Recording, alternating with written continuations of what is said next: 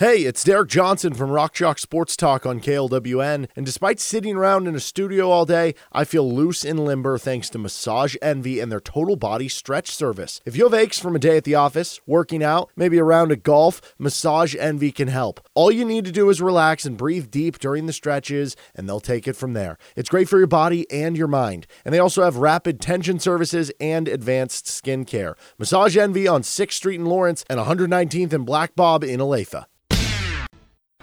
Got a lot of different things coming at you today, okay? And I'm just sensing a little bit of a lull right now. F- that. We don't got time for that. All right, let's go. Crank it.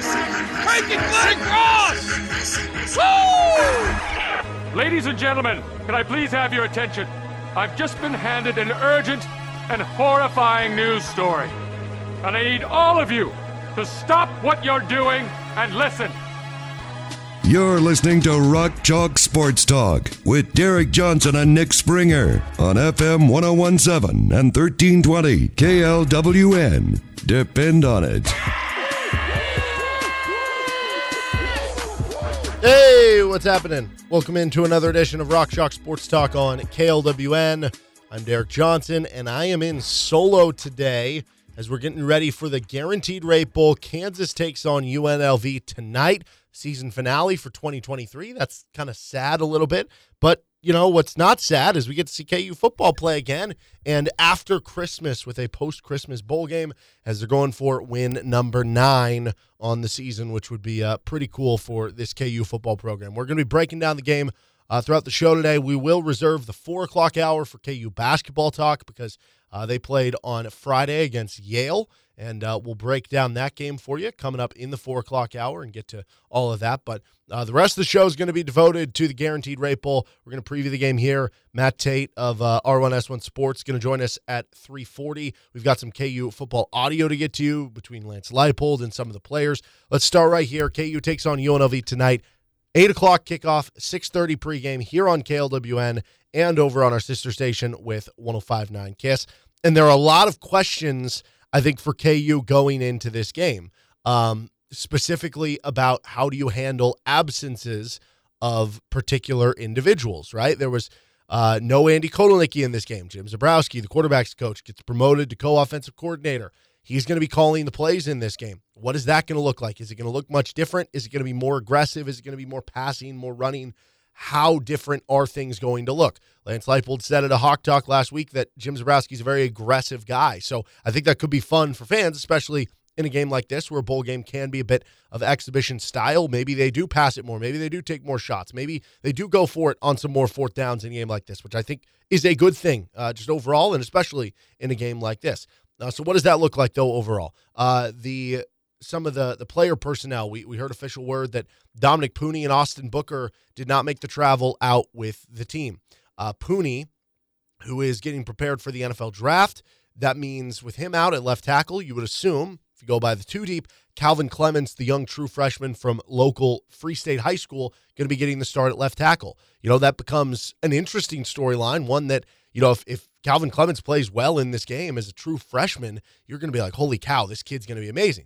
Now, if he does struggle, you'll probably be like, okay, maybe there becomes a question, you know, who would be the starting left tackle next year? Would it be Calvin Clements? Would it be a Logan Brown? Would they bring somebody in from the transfer portal? I don't think it would diminish the fact that you feel good about Calvin Clements in the future, but there certainly is more to be gained with a good performance than there would be with bad performance. Bad performance, you can easily point to, okay, he's just a true freshman thrown into the fire, whatever. Good performance is like, okay, this kid's going to be, you know, an all Big twelve player in a year or two and, and a future N F L draft pick. So uh, a lot kind of going on there. You look at the other side of the offensive line, and it sounds like Bryce Cabeldue is going to be questionable for this game with an injury, which means if he's out at right tackle or Massage Adams, he's more of been a guard, but we've seen him at times play tackle. What does he look like at right tackle? You know, you have questions about the offensive line. How is that going to look? You have questions on the defensive line. Gage Keys is transferred away. You know, does that mean more playing time for guys like Caleb Taylor and Keenan Caldwell in addition to D J Withers, Tommy Dunn, and uh, Devin Phillips? Uh, no Austin Booker, so Hayden Hatcher gets the start. You know, what, what are you going to see from Hatcher? What are you going to see from Joyner? And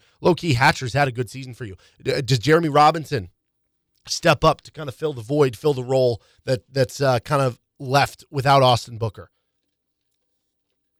All the way across, you kind of look at the roster, And now there are some questions to some key positions and key players because of maybe opt-outs or injuries or coaches leaving for other spots or players leaving for other spots. So that becomes interesting in this game. U N L V hasn't had to deal with as much of that. Uh, they don't really have any injuries. They, they've gotten players back, it sounds like. Uh, coaches are sticking around, aren't leaving. Uh, they, they've had a couple transfers, but it's like a fourth-string running back and you know a, a backup receiver who didn't really play and some backup D Bs. They did lose one D B who was playing, and, and he went to Baylor, but you know, overall, you're, you're kind of losing a little bit more there. Uh, and obviously, you always wonder about the motivation going into a bowl game. You know, both teams should be highly motivated into this one. U N L V has an opportunity to win ten games. That does not happen very often for this U N L V program. But just in general, in college football, ten wins is a benchmark number. Uh, Kansas, meanwhile, if they can get their ninth win, it would be the sixth team in program history with nine or more wins. It would be the seventh team in program history with a bowl win. And it would really finish off what feels like the beginning cycle of Lance Leipold establishing a really good foundation here at Kansas. It would feel fitting for them to win a bowl game to cap off this group of players, like your Rich Millers, Mike Nowitzki's, Mason Fairchild's, Jason Bean's, uh, those players of the world, to have them go out on top. So both teams do have, I think, high motivation to play in this game. Now, how important is this game? Question we always ask out of our uh, previews here. I mean, it's not as important as as winning like a, a game against K-State. Um, but if you were to match this up with, with some regular season games, yeah, it'd be more important because it's not as much about the opponent. It's about finishing the season strong. It's about carrying that momentum into the offseason. You know, it, you don't even have to win your bowl game every time to, to carry that momentum. I think we saw that last year. K U lost, but they were able to carry momentum from the bowl performance into the offseason. But because this one, you're favored by double digits, you kind of do need to win the game, right? And eventually you're going to have to win one of these bowl games. I think Utah's lost like six or seven straight bowl games, so that would be pretty unfortunate if that happened. But yeah, man, it, it is important. Now, as far as the U N L V scouting report, they are nine and four on the season. Uh, the key games to note, they beat Vanderbilt in uh, uh, uh, the game that was going on like when you were trying to watch the K U Nevada game. Uh, they actually won at Nevada by more than Kansas did, forty-five twenty-seven. They beat Wyoming, who's a team who was tied ten to ten going into the fourth with Texas, and Wyoming beat Texas Tech, and, and Wyoming ended up winning eight games themselves. Uh, they beat Wyoming by twenty, and they also beat Air Force, a team who went nine and four and just uh, kind of spanked James Madison in the Armed Forces Bowl. They beat them by four. That's a, that's a good collection of wins to show what this U N L V team is. They did lose their last two games, though. One to San Jose State, who was a bowl team. Uh, they lost that one by six. The other to Boise State. In the Mountain West Conference Championship, they lost by twenty-four. The other two losses were earlier in the year. Fresno State kind of middle in the year by seven, and then Michigan thirty-five to seven. Uh, but, you know, you look at this offense for U N L V, and, and it's an offense led by Jaden Maeva, who is a freshman quarterback who ended up having a really good year.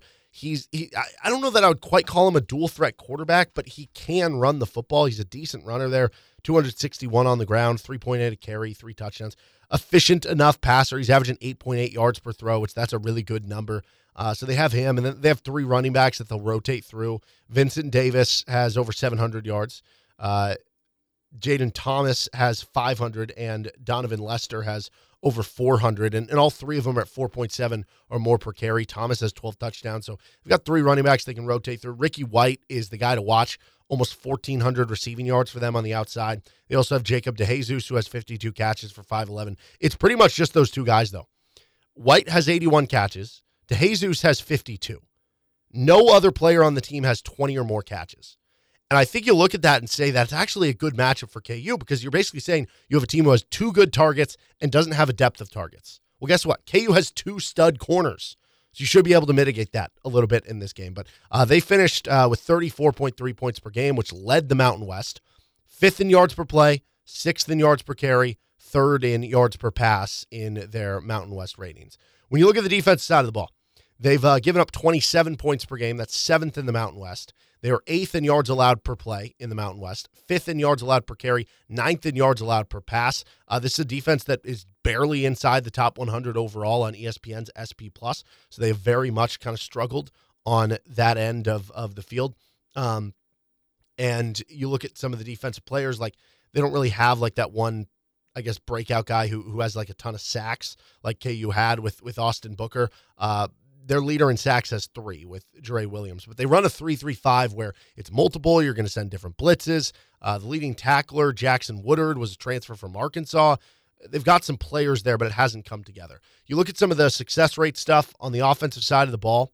Um, U N L V is twentieth in success rate in per pass. They're only one hundred eighth in running, so they're a better passing offense than a, a running offense. Defensively, they're fifty-eighth in defensive pass success rate, thirty-third in, in run defense success rate. So from those numbers, they've been better passing the ball offensively. They've been better defending the run than uh, defending the pass. But they've really struggled on early downs on uh, the defensive side of the ball. Um, they've also overall eighty-eighth in E P A per, pla- per pass, sixty-seventh in E P A per run. K U is twentieth and tenth in those two respectively on offense. So you look at this one, there could be a lot of points. That's the expectation, over under sixty-seven. K U should be able to have some advantage. And you look at this U N L V defense, they're eighth in passer efficiency against. Um, K U should be able to hit some big shots on them. Sometimes they give up too many big shots on the defensive side of the ball. They're kind of feast or famine there, but there's been a lot of um, big plays that they have kind of given up on that back end. So I expect K U to have a big passing game. Uh, one thing that could be kind of an X factor here, they have a really strong special teams unit. They're first in the Mountain West in field goal percentage, P A T percentage, and in yards per kick return. They're also third in the Mountain West in net yards per punt, second in yards per punt return. Uh, this is one of the best special teams units in the country. They have one of the best field goal kickers in the country if it comes down to that. Jose Pizano is uh, twenty-five twenty-seven, ninety-three percent. He has hit nine field goals forty or longer, including two of two on fifty or longer, uh, including hitting a fifty-two-yarder in the Mountain West Championship game. So, really good special teams unit. And that can be a little bit scary for a K U special teams unit that maybe has struggled down the stretch. What scares me the most among all that with U N L V, um, the special team scares me a little bit, but maybe with the time off, K U can get that figured out. I would say what else scares me is uh, this is more about K U internally, some of the player losses. What is that going to do specifically on the offensive line? Does that make things more difficult for Jason Bean? But uh, here's something that, that U N L V does really well that K U's kind of struggled with. U N L V is first in the Mountain West in third down conversion rate, over fifty percent. K U is only tenth in the Big twelve in third down conversion defense. And also, when you look at some of the, the more analytic numbers, U N L V is eighteenth in the country in third and fourth down success rate. Kansas defense one hundred eleventh in the country in third and fourth down success rate. So those money downs where U N L V does have a lot of them, they haven't been a great early down team. Um, they, they're you know, getting a ton of third down opportunities. Are you going to be able to get off the field? Now, on the flip side, um, K U has been a good third down conversion offense. U N L V has been a good third down conversion defense, but it's more so about U N L V on the offensive side on those key downs. The other one is the red zone that scares me. U N L V is first in the Mountain West in red zone offense. K U is fourteenth in the Big twelve in red zone defense. So those are things that can kind of take over a game, but those are also things that can change in a one-game sample and can actually favor K U in this game. And if you take away one of their strengths and turn it into an equal, you have a lot of other advantages. And speaking of which, where do I think K U has some of the edge in this game? I think passing the ball. I think passing the ball in early downs is going to be a big advantage. Doesn't mean you you do it every time, right? You still got to run the ball and establish that and make them think you're running the ball, because then it's more efficient passing the ball in early downs. Um, the passing the ball in general, K U should be able to hit some big plays, and I fully expect them to in this game. Uh, U N L V, even though they've been a better run defense, you should be able to have an edge there, but I think you have a bigger edge passing the ball than you do running the ball, specifically on this team. I think offense in general, though, uh, should have an advantage for, for K U here in this one. In theory, K U's defensive line versus the U N L V offensive line should be an advantage for K U. U N L V's offensive line has not been great when you look at some of the Pro Football Focus grades across the board, but without Austin Booker, what does that do for this K U defensive line? I still think they can have an advantage, and you hope they can in this game, but that is a big loss to not have headed into this one. As far as the most interesting matchup in this game, it is the K U depleted offensive line against the U N L V defensive line. Like I said, U N L V's defensive line has not been overly incredible this year. They don't have a, a ton of sack numbers or a ton of, you know, tackle for loss numbers or anything. They have a couple players who have had solid seasons, though, and and it is uh, certainly when you're playing the three three five more about, you know, what, what are the backers doing? Can you read what the backers and the D Bs are doing? Who's blitzing? And can you figure out what you're doing and, and where you need to get a hat on a hat and, and playing smart on the offensive line and pointing things out and knowing where you need to go and knowing who you need to block and getting to that second level on some smaller, quicker players. That's important as anything. But, you know, K U's offensive line without Dominic Puni, your best offensive lineman at the most important offensive line position, without another tackle, what does that do for you in this game? Because everything I said about K U should have success passing the ball is, is I don't know, uh, it's it's kind of reliant on the tackles holding up, because if the tackles are not holding up and you're getting pass rush around the outside, then some of that pass ability goes away, and then you have to be more of a run-first team, which K U can still get away with, but uh, certainly would make you a little bit more one-sided. K U wins this game if what I would say, if K U wins this, I mean, I'm going to get the turnover thing out of the way. K U's the better team here. You, you turn the ball over too much. You do stupid stuff. You give up too many special team stuff. Uh, that's how you let them, I guess, kind of get into this one. I would also say K U wins if the tackle play with Armaj Reed Adams, assuming he's in for an injured Bryce Cabeldue, and Calvin Clements is just proficient. It doesn't have to be great. It doesn't have to be as good as Puni and Cabeldue. Can it just be proficient where it's not a problem, basically, right? Uh, if you establish the run, because I think you should have advantage passing the ball. We've seen K U a couple times this year against three three five defenses, Iowa State, Oklahoma State, where they haven't been able to run the ball as well against some other teams. If you can establish the run, now your offense becomes kind of unstoppable in this game. And then the other one is um, on the defense side of the ball. If you take away those two receivers, I think that takes away a lot of their offense. And I think K U has an opportunity to do so with uh, Cobee Bryant and uh, Mello Dotson in this one. All right, let's get to some uh, Lance Leipold audio. Matt Tate will join us after that. We, uh, we'll get to also our K U football game picks later in the show. You're listening to R C S T on K L W N. Depend on it. Derek Johnson flying with you solo today here on Rock Chalk Sports Talk. Except for right now, we're joined by Matt Tate of R one S one sports dot com. He is in Phoenix getting ready for the Guaranteed Rate Bowl tonight between Kansas and U N L V. eight o'clock kickoff. Pre-game will start at six thirty here on K L W N. Matt, thanks for hopping on here. I guess uh, first things first, being being down in Phoenix, what is the vibe? Does it feel like it has been uh, the city of Phoenix taken over by Jayhawks? Uh, this little corner that I'm on does, for sure. There, yeah, I've seen a ton of people. I um, I actually flew down this morning and was able to spend Christmas with the family all the way through it. And um, then I got here and went out and checked in and got some lunch and the whole bit. And, I mean, literally everywhere you turn was some sort of K U person, whether it was a fan or uh, an employee or a family member or David Lawrence. I mean, you know, I'm name dropping now just so you know I'm cool, but um, but yeah, there there there were people everywhere. So I, I don't know what that means. Um, obviously, it's and I'm I'm in my hotel room right now, and I can I mean I'm looking out the window and I can see Chase Field from my window. So this is this is obviously a really good area to stay, and I'm sure many many many K U fans chose this area for that reason because it's walkable and it's right there. Um, but I don't know what that means. I, I'm really interested to see, you know, if it's just highly populated in this little area or if tons and tons and tons of K U fans made the trip uh, down this year. I, I, I don't know. With the Christmas holiday and all that, it's going to be very interesting. But the whole thing's interesting, man. They're playing football on a baseball field. Um You know, it's a day after Christmas. It's a, it's an interesting matchup. There's some factors that make it even more interesting when you talk about who's not playing for Kansas. So I, I think it's a, a fun night ahead. So it, it'll be interesting. But, yeah, there's definitely a, a, a fair amount of K U fans from what I can tell so far. And, and yeah, it's like fifty degrees and sunny. And um, meanwhile, it's to what snowing I, here. Yeah. Yeah, I was going to say, compared to what I left there this morning, it seems like that's a major upgrade. So I won't rub it in any more than I already have. Yeah, no, that, that sounds pretty nice. Uh, you mentioned some of the, the players that are going to be missing in this game tonight and um, possible injuries, players opting out, whether it's draft, transferring, whatever. Uh, it seems like the biggest hit's going to be on, on the line of scrimmage for K U. Austin Booker, Gage Keys on, on the defensive side, on the offensive side. Uh, could be seeing Calvin Clements get his first start tonight. What do you kind of think about some of these opt-outs in, in terms of, like, do, is it enough to make you think that that – you know, K U might not come out on top of this game because of some of the players not playing?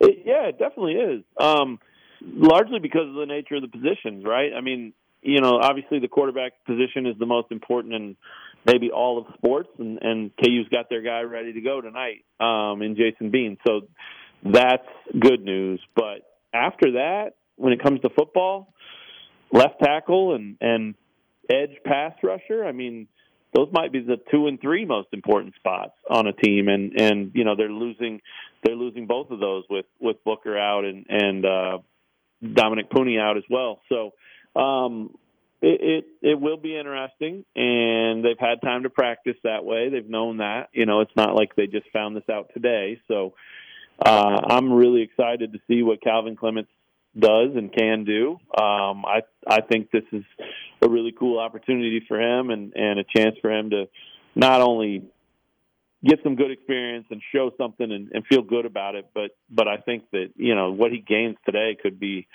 a real, just a, a lightning bolt almost to fast track him heading into next year and, you know, the winter and spring football and all that stuff. So he he's really really fun to think about and, and exciting to to watch. The, the D-line is, you know, those are two big players, and, and Gage Keys was playing his biggest and best football of the year the last three, four games, and, and Booker was an all Big twelve guy all year. You know, I mean, he was awesome. So they'll they'll be missing those guys for sure. But you, you, there are other names there, Jeremy Robinson, um, Caden Hatcher even, right, like uh, D J Withers, uh Tommy Dunn. I mean, there's plenty of D linemen that you've heard of that have had good names and good seasons and stood out for their play. So um, it may not come off the edge as much, but I don't think the D line's as affected as as maybe the offensive line is. And and again, you're you're you're losing your most important position and, and maybe your best player altogether.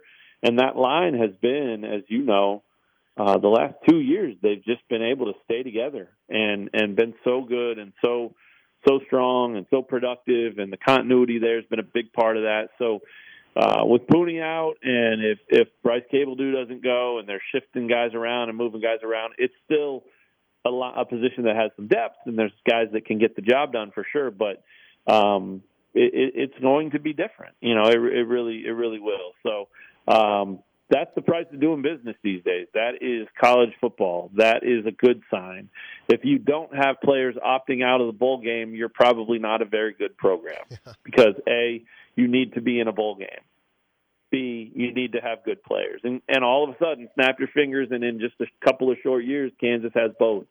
So I think this is something that, while it's not a lot of fun and it does impact the game and, and may kind of create a little bit of chaos tonight, um, I think it's something that Kansas fans should certainly get used to, because, frankly, they're they're probably pretty lucky that it isn't more guys opting out tonight. I mean, you know, Jason Bean could. Um, he, he's got a, a future in football that he wants to think about, and it's it's next. And, you know, he, he doesn't need to get hurt for that. Um, Devin Neal could. We don't know what his decision is even yet, but he could have made that decision already that he was – turning pro, and, and he could not play in this game. So I think we're still on the front end enough with a lot of those veteran guys and, and impact players on this roster that they still think that being in a bowl game and playing in a bowl game is a big deal, because they long for it for so long.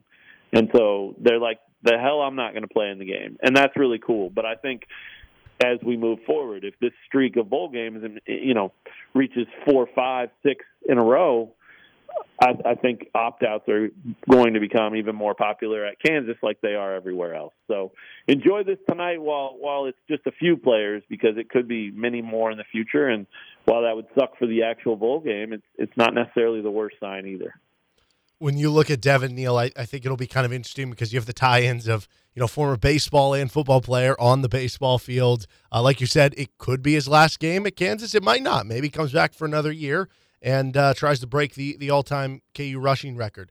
Um, he has an outside chance of breaking the single-season rushing record if he had just a, a monstrous game. He'd need like two forty, something like that, on the ground, which I, I guess wouldn't be impossible if he really got going, but also probably wouldn't predict it either.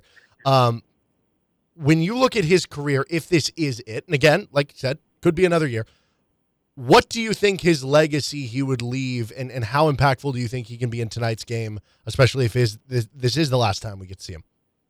Yeah, I just put up a story a little bit ago about kind of the legacy factor of this game tonight, and and and who on this Kansas roster really stands to impact their legacy the most. And, you know, it's got seven or eight names on there. Obviously, we talked about a few of them already. Dominic Puni's one.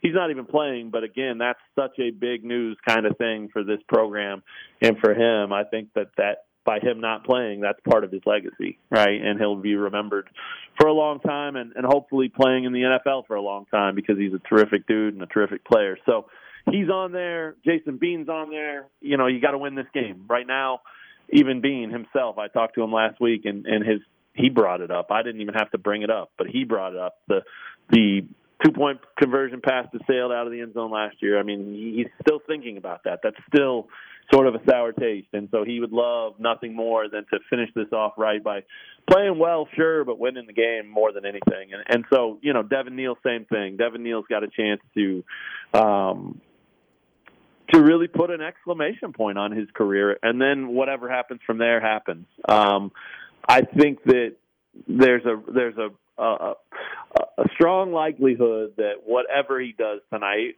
will be kind of what, you know, is remembered as his last uh, big impact. Obviously, if he comes back and, and achieves those things that you were talking about, then yeah, th- those will be those will be things that will trump that and be remembered forever and all that. But at the same time, like, you know, doing this kind of, you know, having a big game in bowl games and, and winning a bowl game and things like that, that's just not commonplace at Kansas. It's not automatic, you know, and so he's already done so much. I think Devin's legacy is solid and cemented, and, you know, he can add to it, sure, but it's it's not going to be anything short of one of the best legacies that we've seen at K U in a long, long time. I mean, he's already talent-wise and production-wise and numbers-wise, he's already up there in that conversation. But then when you combine that with the local kid from Lawrence doing it, the kid who could have gone a lot of other places but t- decided to do it for his hometown team, and then, oh, guess what? He helped turn it around. I mean, that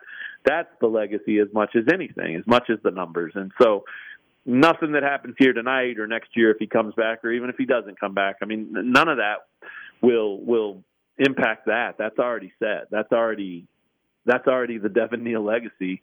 Um, the rest is just gravy, I think. So um, could he go for two fifty tonight and have a big night and be remembered for that? Yeah, you bet. And um, I, I also did last week, uh, I looked at the K U Bowl records and and did sort of a, you know, the the five records that could fall out here, and two of them were, were Devin Neal-type things. Um, most rushing yards in a game, in a bowl game for Kansas anyway, and then longest run, I think. I think the longest run, sixty-seven yards. Um, Devin Neal's not a burner, but he could go. I mean, he he, he could uh, he could he could go sixty-eight and have that record. Um, and I can't remember the, the, the, the rushing yards. Most rushing yards in a in a bowl game was like one twenty or one forty. It wasn't that high. Hmm. Um, so that's another one that he could very easily get tonight. And, and you think uh, Kansas as a team can score quicker than they did uh, last time they were in this bowl when it was the Insight Bowl? Probably not. Probably not. Yeah. If if they do, it won't be a Devin Neal run. I promise you that, because as fast as he can be and as good as he can go, um, to having Todd Reising hit Briscoe like that to care, cover that much ground in the air, uh, yeah, that that's that's ridiculous. That that'll, you know, and and that, there it is, right there, right. That's fifteen years later, we're still talking about that play, and uh, you didn't even have to mention the play specifically, right? Like mm-hmm. that that that's the kind of thing that bowl games do, and and your legacy can be. And that wasn't a big bowl, right? Like that they had just played in the Orange Bowl. The Insight Bowl was not a big deal, mm-hmm. but it still was a was a memorable moment, and that's what these games give you as much as anything. They give you the stage to put up a moment like that, and if you're ready to, to capitalize, you, you could be remembered forever for that. So um, a lot on the line tonight, even though they're a double-digit favorite and, and even though it's not the sexiest of opponents and all that stuff, um, th- there still is a lot on the line, and, and I, I just – I just can't help but feel like these guys are so freaking ready to play and and ready to – To, to kind of erase what happened last year. Getting to a bowl was cool last year. They really enjoyed it, and they competed, and that was fun, but they still lost, and that sucked. If they can kind of get on the other side of that this year and take that into an off season, I think, you know, the arrow just continues to point up for Kansas football, and and the future continues to get brighter and brighter. So it's uh it, it's yeah, it's going to be exciting to see what what they what they make of this opportunity tonight. What do you think is more likely? Kansas wins by double digits, or Nick Timberlake averages double digits the rest of the season? Kansas wins by double digits. I would even say it's more likely that Kansas wins by thirty or more okay. than it is Nick Timberlake averaging double so not digits. Not buying into the hype after Friday night.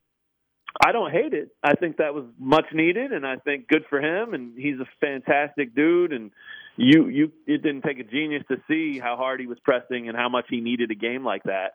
Um, I don't know if the opportunity is going to be there quite as much. And um, and and I still think we might have talked about this last week, but I, I still think the the, the, the formula is still the same, right? Like he he plays in the first half a handful of minutes, gets a couple shots up. If they go, he plays more minutes. If they don't, he probably doesn't. And so to average double digits out of that kind of a playing time situation, because obviously everyone knows Johnny Furphy wasn't there the other night, and um, that may or may not have had a huge impact on his ability to get going, but it certainly didn't hurt.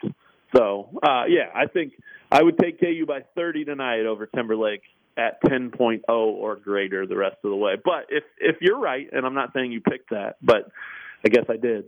Um, so if, if it is Timberlake, we'll say it that way. Uh, then then there's your there's your national champion right there. If he can average double digits the rest of the way, K U's going to win the title. Yeah, no, I I think uh, it's very astute because that, that's certainly something they need. And uh, you saw the difference in the offense when you started hitting some threes at the end there. Uh, okay, what do you guys have going on right now at uh, R one S one sports dot com, including uh, coverage for the bowl game? Yeah, well, we had a ton of coverage down here this week. We were fortunate enough to have a, a student at Arizona State do some freelance work for us. Um, he was already here. His family came to him for Christmas, so he did a little bit of work on all the stuff that had been happening around here. Um, so there's a lot of bowl, pre-bowl coverage stuff, and uh, and then, of course, the regular stick of stuff that I've already talked about, the bowl records thing. And I did a ten players uh, who, who could most – I guess, have the best odds of becoming named M V P of this game if Kansas wins it, because they do give away an offensive and a defensive M V P at these bowl games. So there's four names on offense, four names on defense, and a long shot of sorts on each side of the ball. You want to guess the long shot? I don't know. Maybe you read it, but um, but but if, even if you didn't, uh, or even if you did, do you want you want to guess the long shot on offense and the long shot on defense? Yeah. Do you have um, time for you to guess? Yeah. No. Let's do it. Let's see. I mean, I'm going to guess on offense. Do we go Jared Casey? Is that... Ding, ding, ding. Okay. You are a monster, man. Yeah, hell you, yeah. You never guess that. Against the long shot there. And then on the defensive side, uh, um, I don't know, O J Burrows? Maybe it's like a pick six or something? I like the guess. Um, I really, yeah, I really do. Um, I, I went with uh, – excuse me, I went with uh, Robinson. Jeremy Robinson. And largely because because of the fact that, that Booker's out, right? Like there's there's a big opportunity there for someone. They don't play the exact position, and they can they could play together, and they did do that plenty of times. But they need someone to get off the edge. And I don't know that you would look at this game or any game and say, oh, well, he's a likely M V P candidate, right? He's he's been a very solid player all year, but I don't know that anybody would say he's a likely M V P candidate. But tonight, with the circumstances being what they are, I, I think that I think he's got a chance, and, and he's certainly got the talent to to do it. So I went with uh, Robinson, but I, I like the Burrows call. I actually did think about him. Um, he's had such a quietly solid year. I, I I think it's one you'll look back on and say, man, O J was really good that year. But, you know, Mello Dotson was phenomenal. Cobee Bryant's Cobee Bryant. Kenny Logan did what he did. Marvin Grant had a great year, especially second half of the season. So, you know, it's one of those things where you can't remember all of them. They, they, some guys kind of get overshadowed a little bit by that, and I think Burrows is that guy. But, um, but yeah, he could he could be in that conversation very easily. Um, and uh, and the rest are just obvious. I mean, I think I probably just named most of them right there. The the defensive ones for sure um, were Logan, Dotson, Cobee Bryant, and then I put Rich Miller in there because I'd love nothing more than to see Rich Miller catch an interception, pick six, like the one he dropped against K-State. Um, that would be a cool way for him to kind of cap off a, a great year, great career, and uh, I, I'm sure – I'm sure he would love nothing more than that. So, yeah, I mean, it's, uh, you know, fun things. They're just they're just obviously kind of toying around as we were waiting and waiting and waiting and waiting on the game to get here. But, um, but we'll have all kinds of stuff tonight. I've got nothing but time. My flight's not till three o'clock tomorrow afternoon. So um, I'll, I'll try to soak up as much of this experience as I can and see who we can get and talk to and find out and just have some fun with it. That's what these bowl games are. They're not – They're not do or die. They're not the most serious thing, but they're a lot of fun, and, and I think people can kind of just let it go. You know, they just they just get out there and play and have fun and see what they can do. And uh, it will be really interesting to see what this offense looks like tonight. Uh, shouldn't look much different, I don't think. But you know, obviously, no Andy Kotelnicki here. That's that's a factor. I think that's that's something we've all got to wonder what that's going to be like. So, um, a nice little tease for for what's to come next season, perhaps. Yes, absolutely. Well, uh, Matt, I appreciate the time, man. Safe travels back, and, and enjoy your time in uh, warm Phoenix. Will do. Thank you, man. I appreciate it. You do the same. And uh, let's see, next Tuesday is that uh, is that New Year's Day, or are we? Is that the second? That'll be the day after New Year's. So uh... okay. Well, Happy New Year then, my friend. Let's let's, let's end it there. I, I, I wanted to make sure I got Happy New Year into you in case I don't text you it. twelve oh one, which I know you love when I do that. So I know. I always, yeah, the, the yearly tradition. Well, I appreciate it, man, and uh, thanks for being the first one to tell me Happy New Year's. There you go. Right on. All right, Derek, enjoy the rest of your week, man. Thanks again. All right, you too. That's Matt Tate. Check out his site, R one S one sports dot com. One hour down, two to go. We got some K U basketball talk we're going to get to in the four o'clock hour, breaking down the K U Yale game. Back to the K U football talk in the five o'clock hour. We got the game for you right here on K L W N tonight. We've got K U U N L V for you at eight o'clock. Pregame starting at six thirty between the Jayhawks and the Rebels. Uh, I certainly think it, it could be a big game for Jason Bean.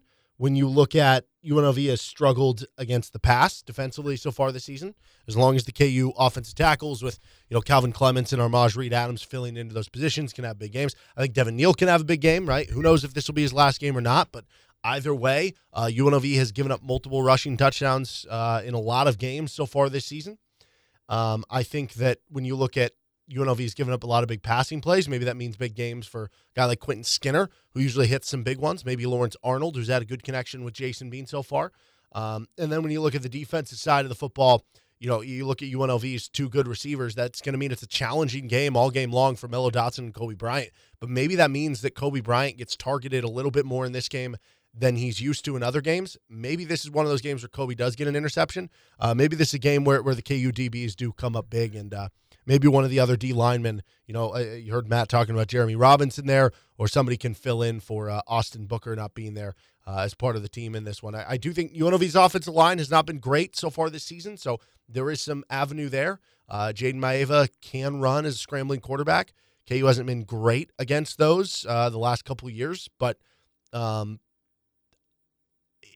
maybe this is the type of game. I mean, it's got to help with all the personnel changes, coaching changes, getting prepared for a very uh, unique type of offense and a three three five, always difficult to prepare for prepare for defense. I think it helps a ton for K U to have these extra couple of weeks off before this game specifically. So, uh, again, that game at eight o'clock tonight for the Guaranteed Rate Bowl.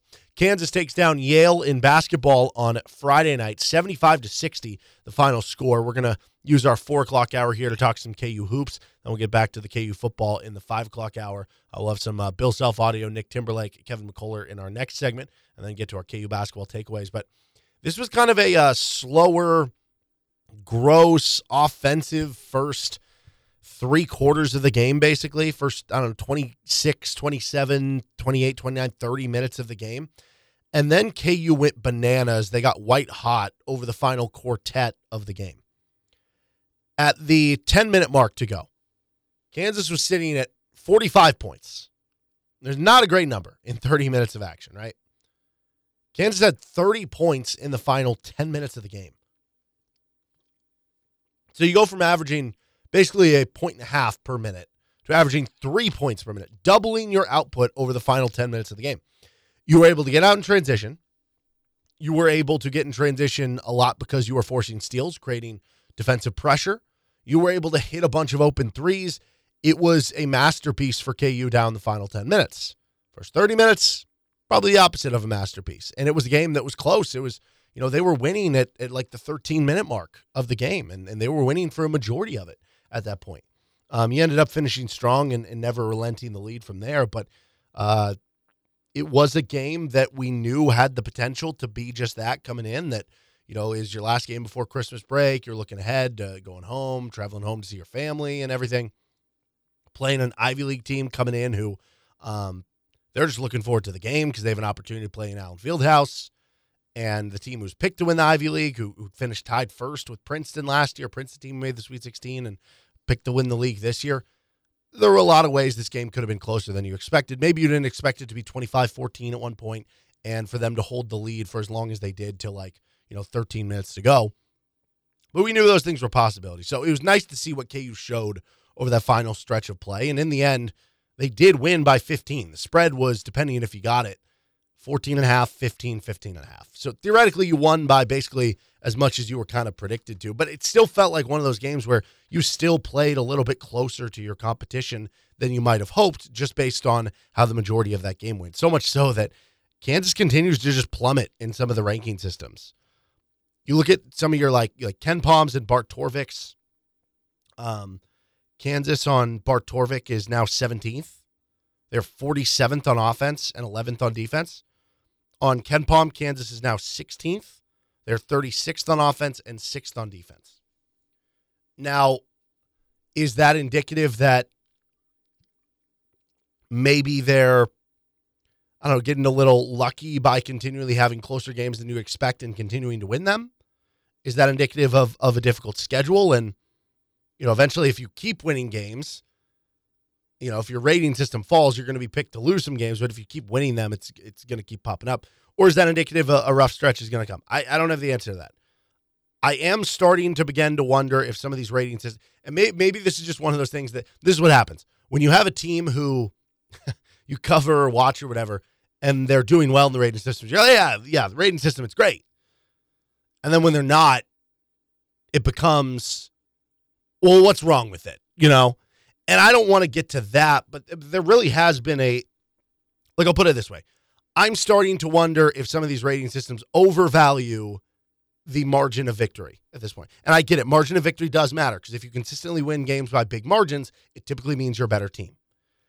But I'm wondering if it's not in college, in a college basketball world where there are three hundred sixty teams, right? It's one thing in the N F L. There are only thirty-two teams. If you continuously beat everybody by a billion points, that's indicative. Is it really that indicative if you continually, you know, beat the spread by ten points every game, but you're playing the three hundredth best team in the country? I don't think it is. Like, is B Y U really the fourth best team in the country, or are they just beating up on bad teams? Because I kind of think it's that. I think B Y U is good, top twenty-five team. Are they fourth? No. Alabama at seven and five. Are they really the eighth best team in the country? Iowa State, are they twelfth? Because they so I I don't know. I'm starting to kind of sour on this a little bit. But anyway, that's neither here nor there. Uh, more to the K U Yale game. Kevin McCullar was unbelievable for Kansas. thirty-four points for the Jayhawks. And it continues to be amazing how Bill Self, there's always that one big decision of the guy, could he come back, could he not? Close to entering the draft, Bill Self convinces him to come back. And it works out for all parties involved. They have unbelievable seasons. It happened with Ochag Baji. Happened with Jalen Wilson. Now it's happening with Kevin McCullar. I joked about this like a week or two ago. What does that mean if, if Hunter Dickinson does that next year? What does that bump look like? I think the more realistic bump is you would look at maybe Dajuan Harris or K J Adams in that in that vein. But anyway, um, Kevin looks like a legit All-American right now. He looks like a legit National Player of the Year candidate. I think I got, before the season started, I got Kevin at two hundred to one to win the National Player of the Year. I don't know if that's actually going to happen because it's hard for Zach Edey not to win it. Maybe there becomes voter fatigue. But Kevin's doing everything in his power to get in that conversation. twenty and a half points per game, seven rebounds per game, almost five assists per game, fifty-one percent from the floor, forty-one percent from three, eighty-three percent at the free throw line, one point six steals, zero point eight blocks. He is doing everything for this Kansas team. He is scoring when they need him to. He is being the big bucket getter. He's hitting clutch threes throughout the games. If the three-point shot continues, he's going to be an All-American. And he's going to be in it till the very end on the National Player of the Year race. And that is so cool to see. But beyond that, you know, w- one of the other biggest happenings in the game was Nick Timberlake kind of arriving. He played twenty-nine minutes. which was indicative of Bill Self giving him some trust. Now, how much would that have been if Johnny Furphy was there? Who knows? We might never know. But maybe this is the dose that you needed for Nick Timberlake, to have the longer leash for a game, get more run, scores thirteen points, hits three threes. He probably felt like he could play through mistakes a little bit more in this game without Furphy. Maybe this gives him the confidence boost he needs going into Christmas break, comes back, and now can be that guy. And I think when you look at Elmarko Jackson struggled in this game, I've thought that Elmarko's played a bit better in some of the recent games, but um, I thought this was a tough one for him. Is it ideal if Nick Timberlake eventually becomes the fifth starter? I kind of wonder if it is. I mean, both Elmarko Jackson and Nick Timberlake going to continue to play, and you have such a short bench. Either way, minutes are going around. But from a standpoint of you look at how Yale's defending the K U offense, like Hunter Dickinson has single-digit points because every time he's catching the ball, there's two, three, four guys around him. Teams are sinking in on the paint. How much does having Nick Timberlake out there? And, and it goes down to a couple things. One, he's got to be a proficient shooter. You know, coming into this game, he's shooting under thirty percent from three. If you're going to be the shooter, shoot it, you know? So part of it is he's going to have to shoot thirty-five plus percent from three. The other part of it is I don't think the expectation is ever to be a, a plus defender. Can you just be below average? Can you just know where you need, what you need to do in the scouting report? Can you be a good team defender, right? If you can do those things, I don't think it's unreasonable, but I also don't want to overemphasize it because it's still just one game. And it's a game without Johnny Furphy where there were more minutes to be had. So we will wait and see, but that was a great positive development because I really do think the difference between, you know, Kansas being a possible national title team or not could be as Nick Timberlake giving you eight points per game versus is Nick Timberlake not playable. Like those could be the two differences because K U doesn't have a lot of other players who can shoot it like Timberlake when he's right. And we saw that in the Yale game. Uh, but beyond the last ten minutes and, and some of the offensive stuff, K U's defense was excellent all game long, which to me was kind of spearheaded by two guys. You had Dajuan Harris, who had four steals and a block. Three of the steals in the block came in the second half. And K J Adams. K J switched on to Danny Wolf, their good big man, after Wolf was having uh, kind of his way with Hunter Dickinson. I did not realize, I, I knew Danny Wolf was seven feet tall and that he had good stats and everything coming in. I didn't realize how good of an athlete Wolf was for a seven-footer. He could dribble, he had that spin move, had a little bit of quickness, he could hit a step-back three off the dribble. I was really impressed with him. When you put K J Adams on him, it shut him down for the rest of the game. And that was the difference in the game. Yale's offense was not great. They scored sixty points. They had eighteen points in the second half until they went four or five to finish. Your defense was the difference here, and K J Adams basically took away what early in the game Yale wanted their go-to option to be. Then beyond that, Dajuan Harris was causing all sorts of havoc at the point of attack. Gets all those steals, leads to easy buckets, leads to transition points, to speeding up the game against a team who wants to play it slower. And that was a huge difference, too. When Dajuan's playing like that, when he's locked in, as much as we talk about can Dajuan be aggressive, can Dajuan score the basketball? If you give me the option between Dajuan scoring ten points or Dajuan having three or four steals, I'm taking the three or four steals. Because this K U team getting easy buckets, getting out in transition for a team that hasn't been great in the half court is so critical. And I think to play to your strength, you need Dajuan to look like the Big twelve Defensive Player of the Year. And I think up until a couple games recently, that hasn't always been the case this year. It's felt like he had been a much better defensive player last year than he had been this year. But we saw that ramped up in the game against Yale and doing something that I think this K U team needs to do better at and can do better at when you look at the potential of what they have with the personnel is forcing steals, creating turnovers. And they did it in this game. And Dajuan was a big reason why. But him and K J took over that game defensively while Kevin and the little bit of Nick Timberlake took it over offensively. So I still do have real questions about what this offense is, what this offense can be. This is one of the lower-ranked offenses of the Bill Self era. How dependent are they going to be on Nick Timberlake? Do they have enough spacing, shooting, respective shooting? Do they have enough bucket getters? Do they have enough scoring from the guard spots? You know, I was watching the, uh, over Christmas break, I was watching that Arizona-Florida Atlantic game, which was the best college basketball game I've seen this year. Went to double overtime, two really good teams. Arizona could win a title. I mean, honestly, Florida Atlantic could win a title. They they went to a Final Four last year, bring everybody back, and, and you know, even some of the metric sites, like their top fifteen team. I watched that game, and it felt so different than watching the K U basketball game right now. And it doesn't mean different doesn't necessarily mean better, but it felt different from a standpoint of you watched both of those teams go back, uh, you know, just trade blow for blow with each other, where it was guards creating shots, guards making tough shots, guards getting their own bucket.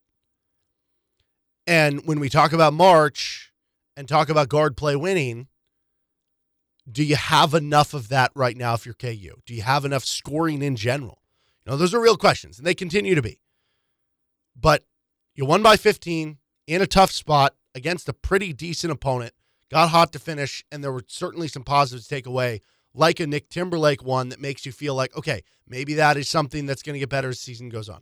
The the Dajuan Harris forcing turnovers as a defense, maybe that's something that can get better as the season goes on. So uh, not K U's best effort, but by far from their worst either.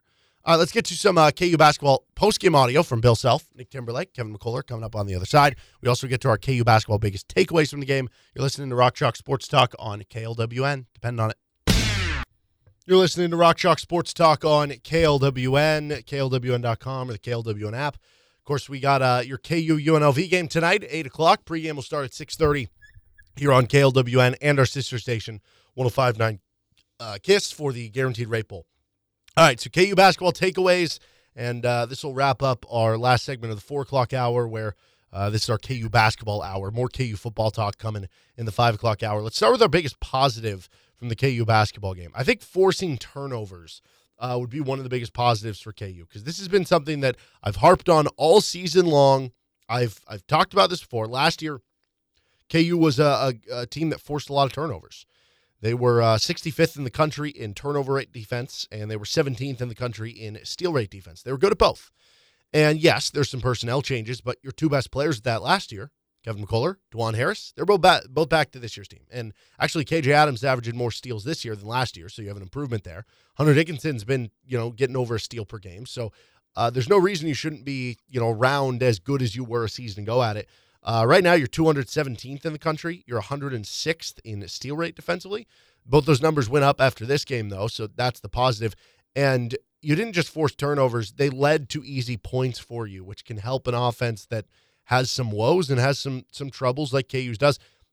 K U led twenty-three to seven in points off turnovers, and they led nineteen to nine in fast break points. What does that come down to? It comes down to the idea that you were forcing turnovers. You were getting easy buckets from it. And I think Dajuan Harris really turned things out. He had three steals in the second half. He had four for the game. He was a big reason why you did well here. And as we heard in that Bill Self audio previously, that was something he said that he feels like he he could do a better job at, and he did it in this game. And sure enough, you uh, you know had Uh, a strong run of play in that second half. I think it just in general, too, you could say the defense overall was a big positive here. Um, they scored, did Yale. They scored eighteen points in the first sixteen and a half minutes of the second half. So, like, you were just shutting them down from scoring in the second half. They only notched twenty-seven points in the second half in total, and that even took them going four for five in the final three minutes with a couple of made threes. Defense continues to be the strength of, of this team for K U. And yes, there are certain matchups that can give K U problems defensively, like if you can space it, if you can shoot a bunch of threes. But still, the defense is is the much bigger strength than the offense right now. And I think you saw it in this game, too, which a big part why you was you uh, forcing those turnovers. Uh, the other biggest positive to come away from this game is, is Nick Timberlake's production, right? thirteen points. He hits three threes for you. He was confident, continuing to take shots. Um I, I don't think the idea is ever going to be, can he be a plus defender? The idea is just, can he just follow the scouting report and know where to be, where he can at least be a below average defender, where he can at least be a decent team defender, right?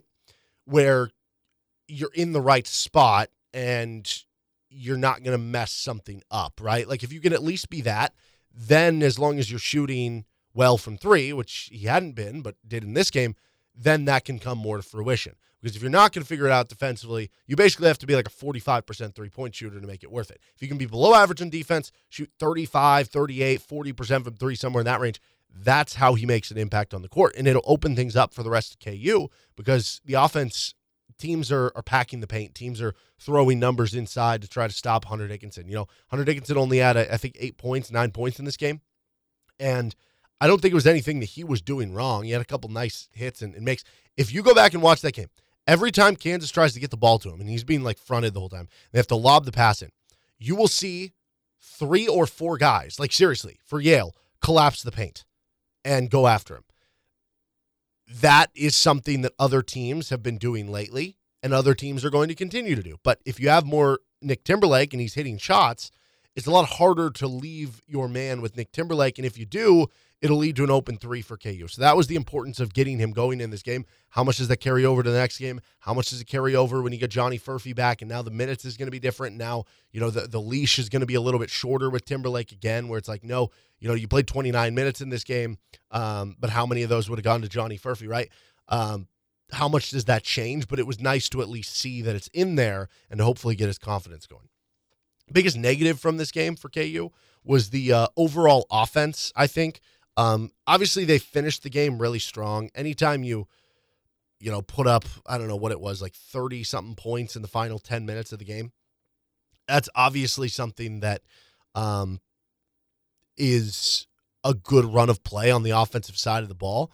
But up until that point, it was a struggle. And overall for the game, this was clearly not one of, of K U's better offensive games on the season. Right. And that was very apparent through the first, you know, twenty-seven, thirty minutes of the game. Uh, you look at the efficiency of the offense, points per one hundred possessions.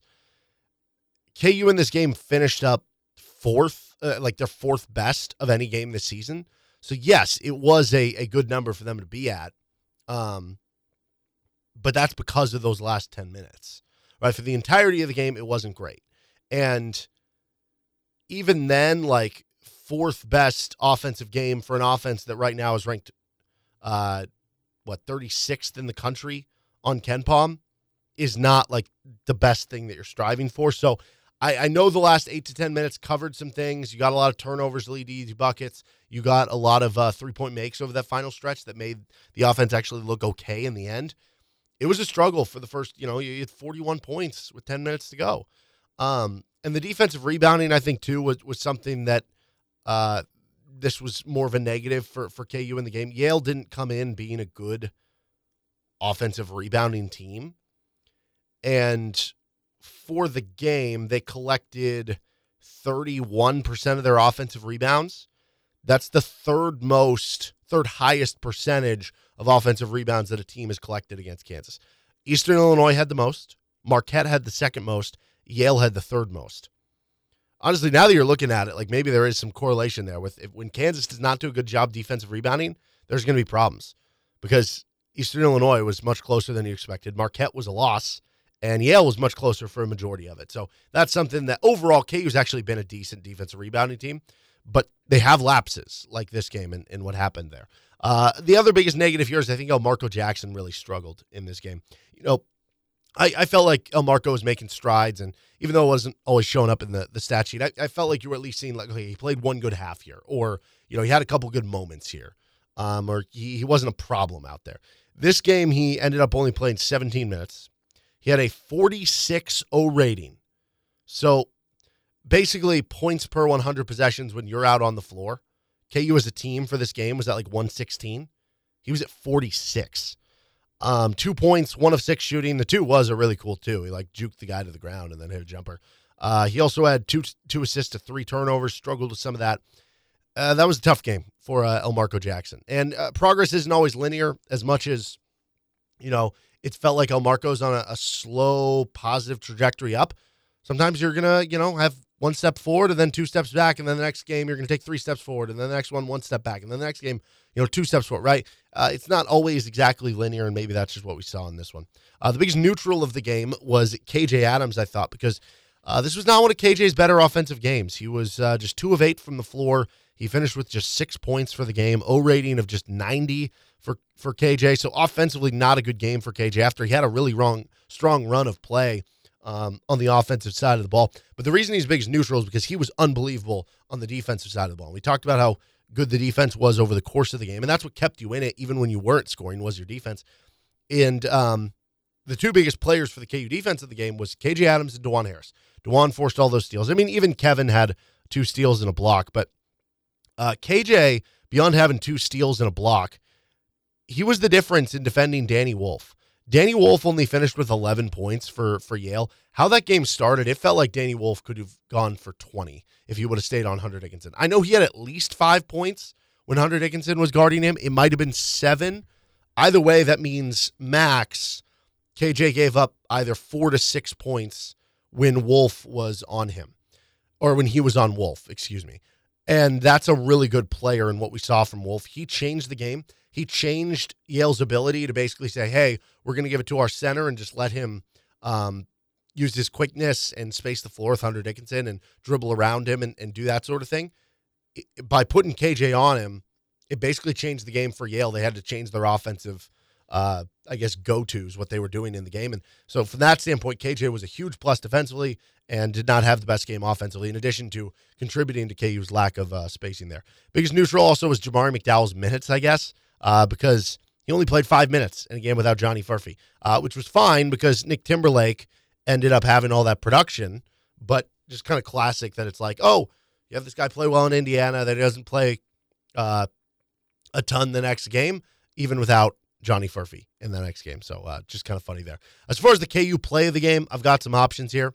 Um, the first one came in the first half. K U was obviously struggling. They got down twenty-five fourteen, and it just became about trying to kind of survive the end of the half and can you get this thing closer? Well, it was twenty-five sixteen with five minutes left in the first half.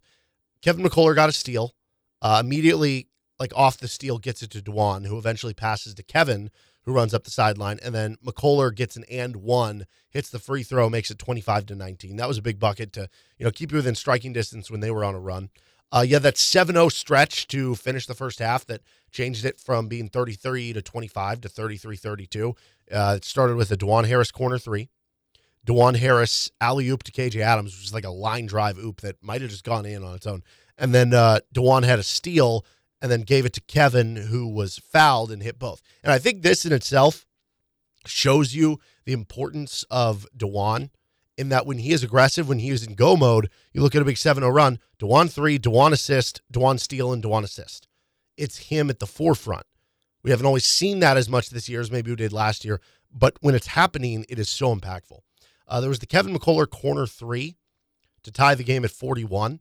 That was with thirteen and a half seconds left. So that was one, um, or thirteen and a half minutes left, excuse me, that uh, tied the game, and you never kind of look back from there. Uh, you had the Kevin McCullar lob dunk on the inbound to go up forty-nine to forty-three. Uh, you had the K J Adams uh, drive where he was blocked by Wolf, but he gets it back under the hoop, saves it in, and all in the same motion after getting it back, saving it in, finds Kevin McCullar on the side who hits a three and puts you up fifty-four forty-five with seven oh five left. That was a big play. And then uh, Kevin hit the N B A three to kind of ice it. That was with five forty-one left, which made it um, from what was a twelve-point lead to a fifteen-point lead at sixty-two forty-seven, um, which, yeah, that, that felt like that was the shot that kind of was going to be like, okay, good night here.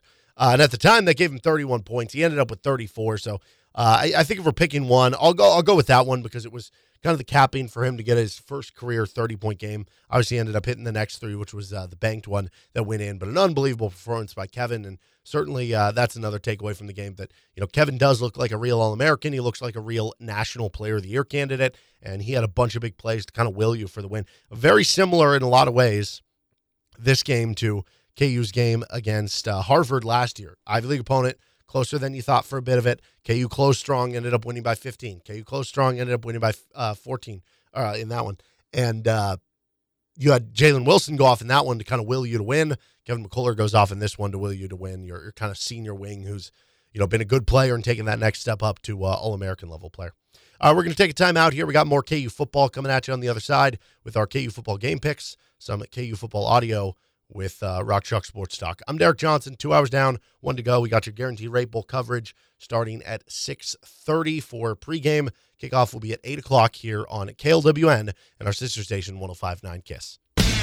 Five o'clock hour, you're listening to Rock Chalk Sports Talk on K L W N. Derek Johnson with you here. We are out at our normal time, six o'clock. Then at six thirty, you're going to hear Crimson and Blue Shell coverage starting between Kansas and U N L V right here on your original home for the Hawks, K L W N, and our sister station, one oh five point nine KISS. Kickoff will be at eight o'clock again here on K L W N dot com and our sister station, one oh five point nine KISS dot com. All right, uh, we're going to get some K U football audio from Guaranteed Rate Bowl Media Day in our next segment. Got to do our uh, K U football game picks for this one. And uh, Nick on the year in football has gone thirteen and twelve. I'm just eleven and fourteen. Let's get back to five hundred. Perfect three and oh in this one. First up, Kansas is minus ten on DraftKings. This is a line that, you know, was, was eleven and a half, twelve and a half, thirteen and a half. Uh, but really, kind of today, the, the line's been moving. The money's been coming in on U N L V. Is that indicative of, hey, of course money's coming in on U N L V. They're a team from Vegas, so people are, are picking on the hometown team. Is that indicative of some of the opt-outs and, and possible injuries that Kansas uh, could be undergoing headed into this game? Is is it just an indication that maybe the line's too big? Um, I'm going to take advantage of it. I, I don't know. Maybe this is doing the wrong thing with Vegas, but me and Nick are both going to take Kansas minus ten against U N L V. I get it with some of the opt-outs. Yes, that does make it scarier, uh, specifically the, the ones that scare. I, Austin Booker is the best play. Well, I mean, Dominic Puni is really, really good too. So I don't know. Puni and, and Austin Booker are the best players that are opting out here.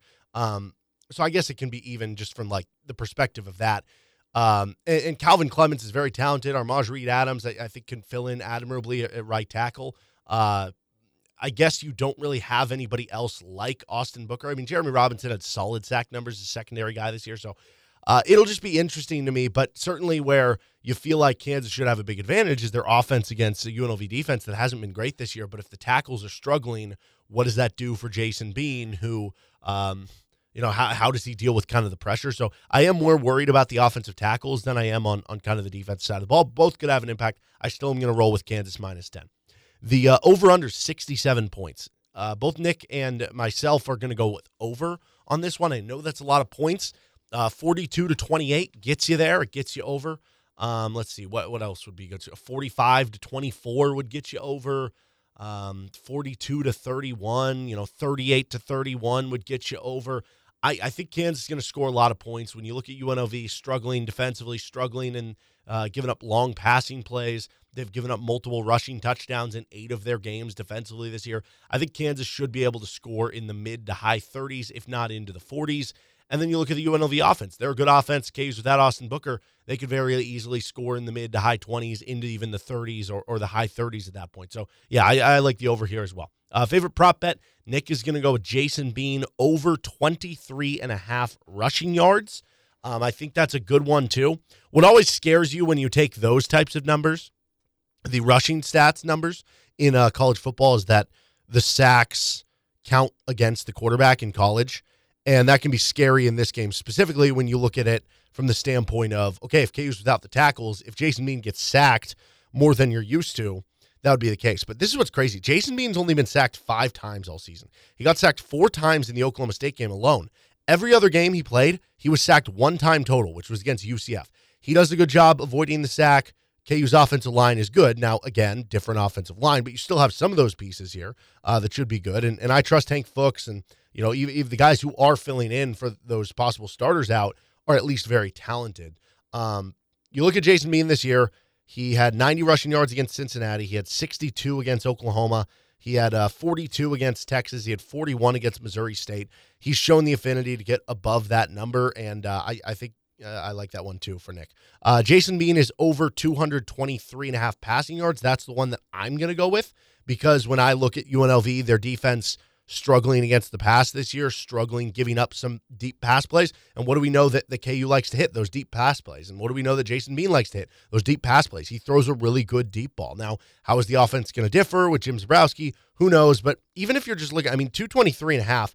So he had, let's see, two fifty against Cincinnati, two eighty-seven against Iowa State, two eighteen against Oklahoma, four ten against Oklahoma State. So among his last four starts that he went the whole game, right, not counting the Texas Tech game, he would have been over that mark in three of the four. And you add to it that this is last game, Jim Zebrowski, who is the quarterback's coach slash co-offensive coordinator, who likes to be aggressive. I, I think it adds up to Jason Bean having a big game. Uh, if you are looking for some other ones that I, I'm not going to log, this is my official pick. It'll be the Bean over one, but a couple others that might sprinkle on.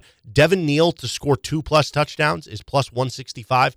Mentioned that U N L V has given up at least two rushing touchdowns in the game eight times this year, given up at least three rushing touchdowns in the game, um, I think four times this year. Neal to score two-plus touchdowns is plus one sixty-five. And then uh, Jason Bean, all forty-plus rushing yards. Feels like in the games that Jason Bean has those big rushing yard totals, it's big rushing totals. You know what I mean? It's not – it's usually he either goes for like ten, fifteen, or he goes for forty-plus. So you can get forty-plus at plus two ninety. I like both of those, so uh, you can get those at DraftKings. And uh, sign up with code K L W N. All right, we're going to take a timeout, get some K U football audio. I'm Derek Johnson. You're listening to Rock Chalk Sports Talk on K L W N. Depend on it.